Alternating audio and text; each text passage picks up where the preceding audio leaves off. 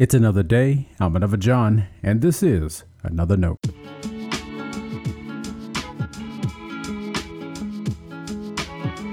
Today's edition of Another Note is titled Bad Candy.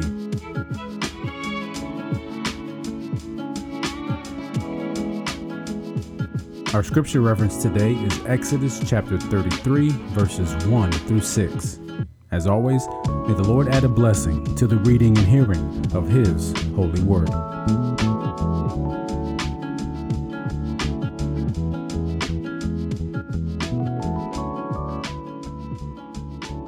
The Lord said to Moses, Go, leave this place, you and the people whom you have brought up out of the land of Egypt, and go to the land of which I swore to Abraham, Isaac, and Jacob, saying, to your descendants I will give it.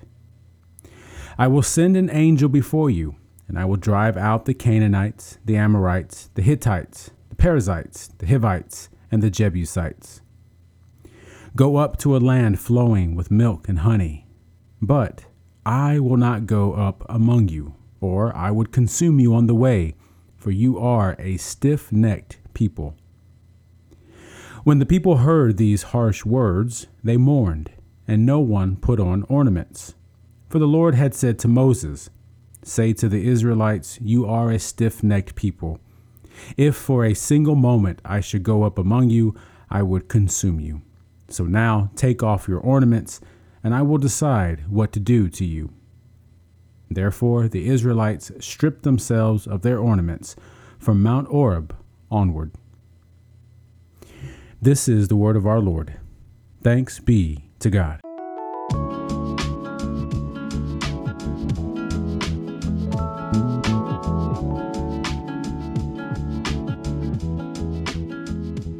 Once, as a kid, I got caught stealing. I still remember how infuriated my mom was. She had a lot to say to me. And I suppose I knew she would if she ever found out what I was doing. What came as a surprise was when she stopped talking to me. We took a quick walk to the corner store. She figured I needed to hear someone else say something. The owner, Mr. Patain, had a lot to say too. He kept asking me why I would do this. Why would I do this to him, to my parents? Why would I do this to myself? Of course, I didn't know why. There was candy, I wanted it, it didn't help my case when I said I stole more to give to my friends.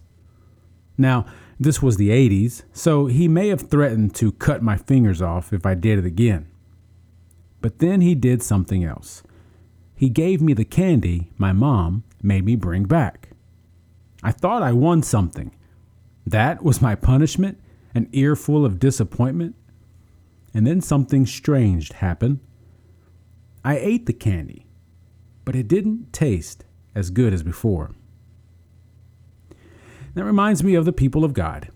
It didn't take long for them to fall short of their end of the covenant with the Lord. Their impatience and uncertainty led them to build a golden idol. They demanded it. But why? Why would they so quickly turn from God? Why would they want to go back to their old lives? God says they are a stiff necked people hard headed, necios. Even so, God didn't take back the promise made to the people. Oh, for a moment, it's even hard to call them my people. God told Moses, Get on your way from here, you and the people. God will not walk with them as before. They will not tabernacle with the Lord. Yet the promise sticks. Now, the people mourned when they heard what Moses said.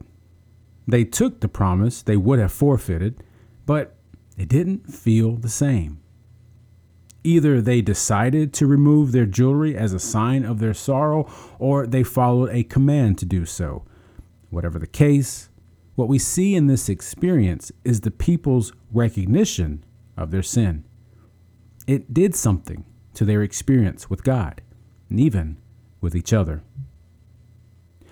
Our sin carries the same kind of weight all these generations later. Be sure God doesn't guilt us into repentance or faith, but a right sense of conviction for our sin reorients our lives toward faithfulness to God.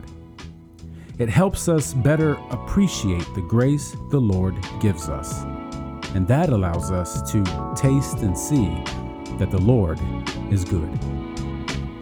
Stay blessed. Thanks for always supporting Another Note.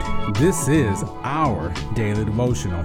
I'll keep writing and recording as long as you keep listening and we keep growing. If you ever find another note on iTunes or anywhere else podcasts are available, make sure to leave a review so others can join us. The easiest way to connect with me is online at anotherjohn.com. God be with you.